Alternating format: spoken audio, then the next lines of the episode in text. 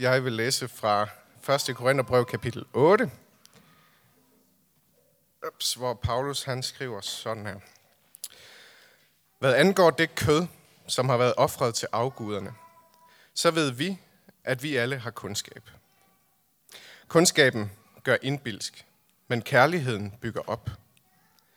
Hvis nogen mener at kende noget, kender han det endnu ikke sådan, som han bør kende det. Men den, der elsker Gud, er kendt af ham. Hvad angår det at spise kød, som har været offret til afguderne, så ved vi, at der ikke findes nogen afgud i verden, og at der kun er én Gud. For vel er der såkaldte guder, både i himlen og på jorden. Der er jo så mange guder og så mange herrer. Men for os er der kun én Gud, Faderen. Fra ham er alle ting, og vi til ham. Og for os er der kun én Herre, Jesus Kristus. Ved ham er alle ting, og vi ved ham. Men ikke alle har denne kundskab. Der er nogle, der spiser kød som offerkød, fordi de hidtil har været vant til at dyrke afguderne. Og så tilsøles deres samvittighed, skrøbelig som den er. Men mad gør hverken fra eller til over for Gud. Vi opnår ikke noget ved at spise, og vi mister ikke noget ved at lade være. Men se til, at jeres ret til at spise offerkød ikke bringer de svage til fald.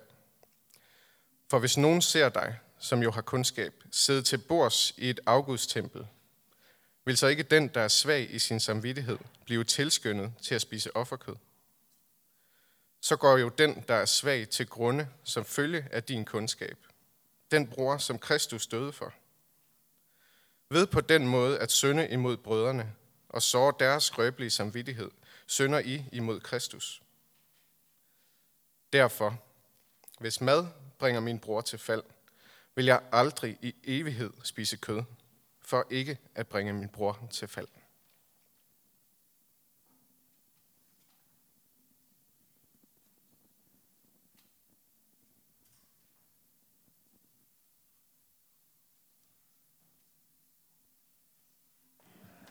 Ja, ja den behøver ikke at være der, men... Ja, men øh, tak fordi jeg må stå her og, og tale ud fra dagens tekst. Det er spændende. Og øh, så sagde du godt nok, at jeg skulle sige lidt om mig selv, men jeg ved ikke, om der er så meget at sige lige. Jeg synes, det vigtigste er, at jeg er gift med Jakob, og at vi sammen har tre fantastiske børn. Og øh, ja, så øhm, i mit øh, daglige virke arbejder jeg med ledelse af frivillige inden for Folkekirken, og øh, med at være konsulent for, for menighedsplejen. Det er rigtig spændende, og det må I endelig gerne komme og spørge mig om, så kan vi snakke om det en anden god gang. Men jeg vil gerne lige øh, bede en lille bøn først. Herre, jeg beder om, at du vil komme nu og åbne den her tekst for os med kærlighed om en nænsomhed. Tak fordi du er her. Amen. Ja, sidste søndag der prædikede Jesper over kapitel 7 om kærligheden til troskab. Og den vil jeg virkelig anbefale jer at få hørt, hvis ikke I var her i søndags. Det er meget nemt at gå ind på Aalborg Valgmenigheds øh, hjemmeside og, og høre den. Jeg synes, den er vigtig for os som kirke at, øh, at være med i den snak og med i den øhm, tråd, som du tager op. En rigtig, rigtig spændende prædiken. God prædiken. Temaet for de her Korintherbrevs prædikner, det er jo kærligheden. Størst er kærligheden. Men hvad er kærlighed? Og øh, vi, Paulus han taler om kærligheden til, øh, til Gud, kærligheden til næsten og kærligheden til menigheden, som der særligt øh, rette spotlyset på i dag, men også bare kærlighedens væsen. Hvad er det, kærligheden gør? Først og fremmest, inden jeg går, går videre, så vil jeg gerne øh, virkelig sådan lige øh, pensle ud, at det vi sang om før, at det her, det er det fundament, jeg står på. Det er nåden. At det er det aller, aller vigtigste. Hvis man har forstået det, det er fantastisk vigtigt, at øh, hvad angår frelsen og hvad angår, hvad der er vores udgangspunkt, så er det hele klaret. Det, det har Jesus taget sig af, og vi er frelst simpelthen helt ved hans nåde, og, og vi er sat fri af ham. Det er det fundament, jeg står på. Det, det er én ting, og det er det vigtigste. Og det, som jeg nu går i gang om lidt med at snakke om, det er så, øhm, jamen, hvordan lever vi så det her liv som menighed, som enkeltpersoner og som en del af den verden, der nu omgiver os. Men fundamentet, det er nåden, og det, det har, der har Jesus Kristus klaret det hele for os. Men, øhm, men hvordan lever vi vores liv? Det, der, der er mange ting, der kan ske, og det har vi også læst i, i kapitel 7 og i alle de andre. Ja, der, der går alt muligt galt jo for de her øh, kristne i den korintiske menighed. Øh, og der er mange ting, man kan diskutere, som er svært og som er udfordrende. Men det handler ikke om fundamentet, om frelsen. Ja, det her det er jo et øh, brev til menigheden i Korinth, et land, øh, et, øh, en by, der ligger i Grækenland, og var en del af den hellenistiske verden, som var en, hellenismen var en betegnelse for en periode i oldtidens historie, hvor den græske kultur simpelthen etablerede sig og blev sådan et stort øh, geografisk område. Og det var en kultur, som selv blev øh, påvirket af orientalske øh, kulturer. Det var en kultur, som var fyldt med templer, fyldt med guder, man tilbad afguder. Og det, som jeg synes er en essens, man kan trække ud af, af den tids kultur, det er sådan dels et udtalt behov for at finde frem til visdom og kundskab om livet og døden. Det var sådan en debatkultur, hvor det galt om at have de bedste og klogeste argumenter for, hvad der var smukt og sandt. Og dels et udtalt behov for at gøre alt, hvad man kunne for at frelse sig selv. At man, øh, at man ikke faldt igennem, at, øh, at øh, guderne de lyttede til en, så det var mere at behage guderne. Så der var det hele den her øh, sådan finkultur omkring, hvad er det, vi ved, og hvad er det, vi synes er de rigtige meninger. Og så også det her med frelsen, at man troede på, at, at man virkelig skulle gøre en hel masse for at frelse sig selv. En hver by havde sin egen Gud. En hver familie havde sin egen Gud, de dyrkede. En hver arbejdsgren havde sin egen Gud, osv. Og en stor del af gudstyrkelsen centrerede sig om det her med at ofre til guderne. Man skulle holde dem glade og tilfredse. Tro og frelse og de stærkeste og mest raffinerede argumenter var i højsædet. Og dem Paulus adresserer kapitel 8 til, fordi det er sådan, jeg læser det, sådan jeg oplever det, det er, at han adresserer kapitel 7 til nogen. Det er ikke alle i menigheden, det lige var helt vildt relevant for. Øh, og det her, det adresserer han særligt til nogen, som har behov for at høre det her, men det er jo til, til fælles opbyggelse. Men, men den, som han adresserer det til, de har ligget i toppen af det her felt. De var sofistikerede. De havde været gode til at ofre og spille efter reglerne i den hellenistiske verden. De havde offret de ofringer, de nu skulle øh, øh bringe, og de havde forstået, hvordan man skulle klare sig godt i den verden. Men nu var de blevet kristne, og så var de faktisk også blevet rigtig gode til at forstå spillereglerne i menigheden. De havde forstået budskabet, de havde tilegnet sig kundskab og viden om kristendommens centrale begreber. De havde forstået, at de ikke længere behøvede frygte guderne, og de behøvede heller ikke at frygte Gud. De skulle ikke ofre til alle mulige guder for at få et godt liv, få en god høst, få kunder i butikken, få øh, gode graviditeter og mange børn. Måske havde de faktisk også sådan et behov for at vise samfundet omkring sig, dem der ikke var blevet kristne, at de var faktisk blevet lidt klogere nu. De var lidt bedre. De behøvede ikke at frygte gudernes vrede. Og det tænker jeg, fordi Paulus han siger til dem, hvad angår offerkødet, så har vi alle kundskab. Men kundskaben gør indbilsk. Hvorfor siger han det her med, at kundskaben gør indbilsk? Fordi det er jo en god ting at have kundskab. Jeg tror ikke, det er tilfældigt, men jeg tror, det er fordi, at dem, han taler til i det her brev, de var blevet indbilske. De tror sig bedre end alle andre. De har forstået det hele rigtigt. Det var jo sandt, at kødet som har været brugt til at ofre til afguderne, det er rent i sig selv. Det er bare kød. For vi ved jo godt, at de der guder ikke findes. Vi ved godt, at der er kun én Gud. Og han har skabt os alle, og skabt naturen, han har skabt dyrene. Og der er kun én herre, nemlig Jesus Kristus. Det er det der fundament, jeg taler om. Det fundament, det har vi, det ved vi. Og det er Jesus Kristus, vi tilhører. Og det, vi tager imod fra Gud, det er rent. Når vi ved det og siger tak for alle gode gaver, det er derfor, vi bliver ved med at synge alle gode gaver, når vi spiser. Når vi tager imod og siger tak, så er alt rent for den, som tror. Det, der kommer udefra til os, det er rent. Maden, menneskerne, som vi møder på vores vej, menneskerne i vores menighed, det hjem, vi har fået lov at flytte ind i, selvom der har boet nogen før, der måske dyrkede alle mulige hinduistiske guder, det er rent for os. Det arbejde, vi har, det er rent, det er godt.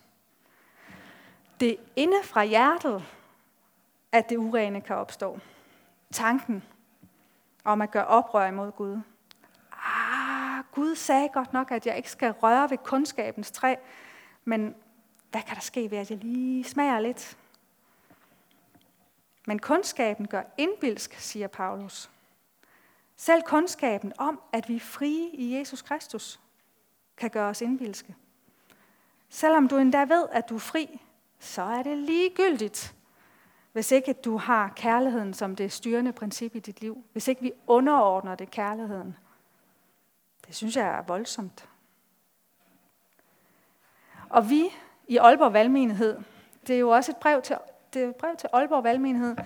Vi, øhm, vi har sådan set på mange måder de samme udfordringer, som de havde i Korinth. Sådan samfundet omkring os. På mange måder så ligner det det, som de stod i i Korinth. Vi står jo faktisk på skuldrene af netop de græske samfund, den, det græske samfunds idéhistorie, og de strømninger, der gør sig gældende i den tid i Korinth, gør sig også gældende i dag. Vi har en udpræget debatkultur og, og forfiner vores argumenter og skriver dem på Facebook og i bøger og i aviser og på, taler om dem på tv og diskuterer i menigheden også. Hvad er det rigtige og hvad er det forkerte? Og så er vi også omgivet af et samfund, der ikke bare har én Gud, men har mange guder og afguder, og som øhm, dyrker dem meget på alle mulige måder. Og hvordan forholder vi os så som, som kirke til det samfund, der er uden for kirkens mure? Men også, hvordan forholder vi os til hinanden i menigheden? Den ene kan mene, at elsk Aalborg, det er da det eneste rigtige. Gå ud og invitere og være venlige og kærlige over for Gud. Elske livet, elske Aalborg, elsk Gud. Og den anden kan mene, nej, det er noget helt andet, vi skal, vi skal arbejde med. Det er noget helt andet, der er det vigtigste. Men hvordan finder vi så vejen frem som menighed, som enkeltperson? Er det den klogeste, der, der styrer det så? Hvad er det, vi, hvad er det, vi skal gøre? Eller den, der har den mest rigtige teologi? Eller hvordan bøjer vi os imod hinanden i menigheden? Paulus siger til den her gruppe i menigheden i Korinth, ja, ja, vi er frie, men hvad vil du bruge din frihed til? Og det tror jeg også, vi får at vide i dag. Ja, vi er frie, vi har det her fundament, det, det har vi styr på, det er rigtigt. Men hvad vil du bruge din frihed til? Vil du bruge din frihed til at trampe på samfundet ude omkring dig? Dem, som ikke øh, tror på Gud, at de, de er helt forkerte, og de har heller ikke forstået det helt rigtigt, og dem skal vi lige skælde lidt ud og rave. Så det er der mange kristne, der, der bruger meget tid på, og, og foreninger, der gør. Vil du bruge din frihed til at trampe på andres tro og kultur? På deres helligste eje, deres profet, ved at tegne ham som terrorist med, med en, øh, en bombe i turbanen? Man kan jo ikke sige, at det er forkert at gøre, fordi vi har jo ret til det. Vi har jo ytringsfrihed. Jeg kan ikke, jeg kan ikke sige, at, at det må man ikke tegne, og det er forkert. Det, det er rigtigt, vi har den ret. Men er det virkelig det, du vil bruge din ret til? Er det at bygge op?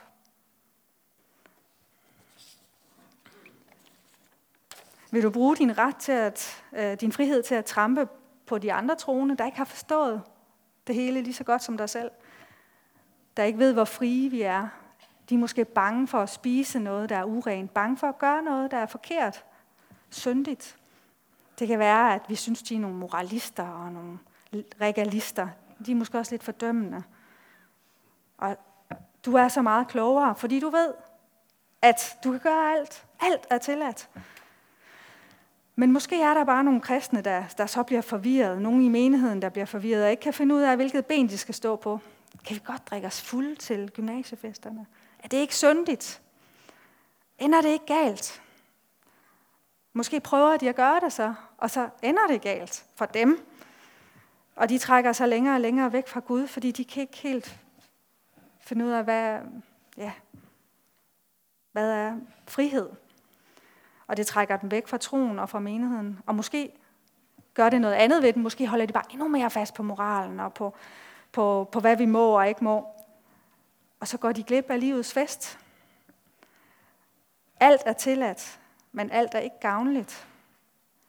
Kærligheden bygger op, står der her i kapitel 8. Kærligheden bygger op. Kærligheden søger ikke sit eget, står der også videre i kapitel 13.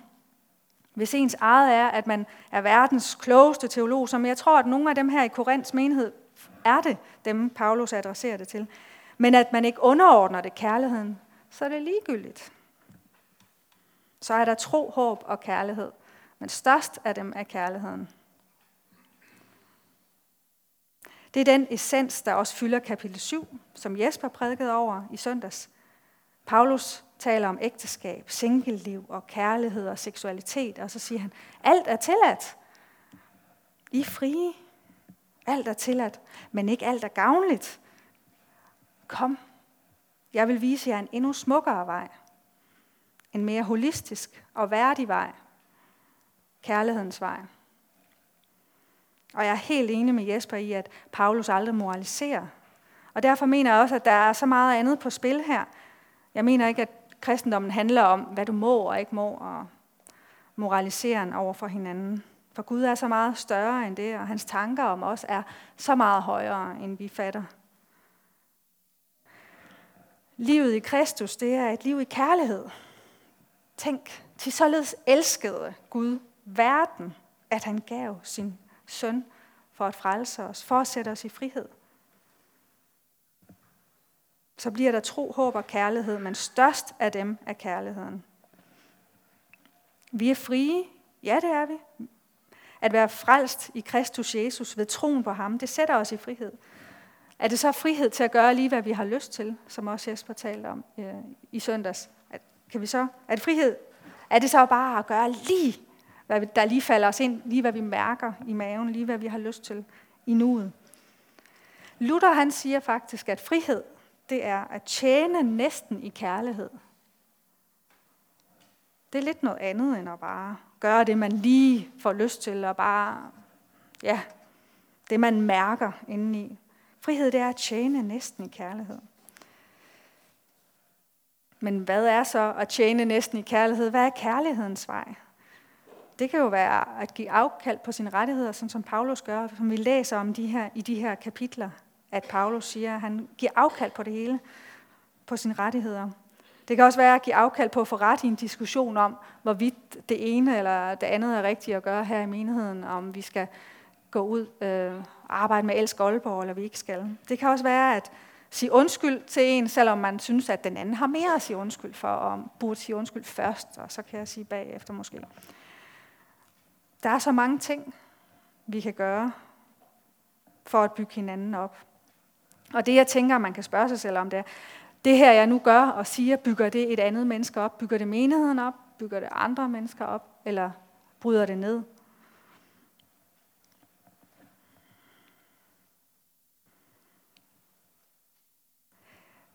Sådan som jeg grundlæggende ser den her tekst, så er der sådan sige, herude øh, en hel masse ting, der er, handler om meninger og de, de rigtige. Paulus kalder det de stærke i troen og de svage i troen. Men jeg tænker egentlig, det, det er det samme. Det er det her med, jamen, hvordan gør vi? Hvordan lever vi vores kristne Hvordan lever vi menighedslivet? Øh, og du kan have alle mulige meninger om det ene eller det andet. Øhm, og jeg tror også det der med, at de stærke og de svage, det er sådan lidt et retorisk greb, Paulus bruger for, at, at de stærke lytter til ham. At ja, men I er stærke, I har forstået noget. Her, der er ligesom den rigtige vej.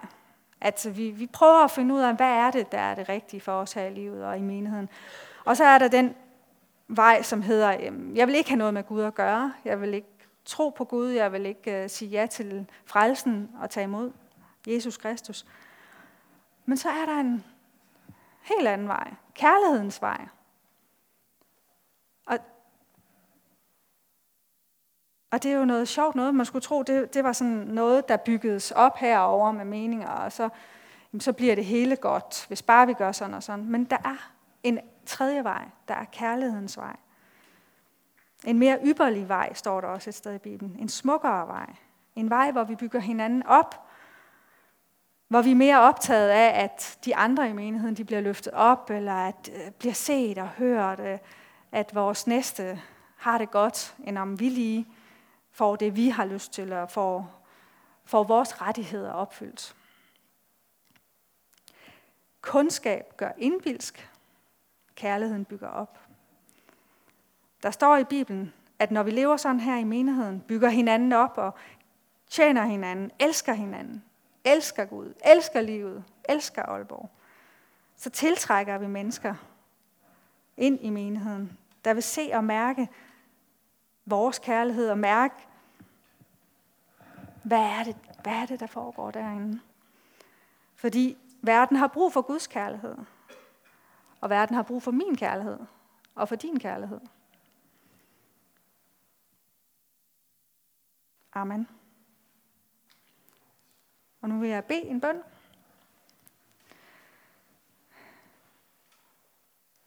Far i himlen, jeg beder om, at du vil komme og, og fylde os med din kærlighed nu, herre. Vi kan ikke gøre noget i os selv. Vi, vi, vi kan prøve. Vi kommer hele tiden til kort. Herre, fyld os med din kærlighed og hjælp os til at bygge hinanden op her i menigheden og alle vejene, hvor vi kommer, også i familierne.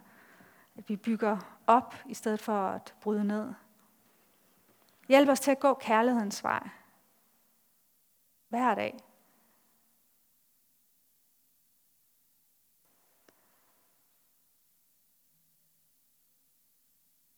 Hjælp os til at tage os tid en gang imellem til at lytte til dig og finde ud af, hvad er kærlighedens vej i de forskellige ting, vi står i. Herre, kom og, og fyld os med din ånd, kærlighedens ånd nu. Hjælp os til at tjene hinanden i kærlighed. Amen.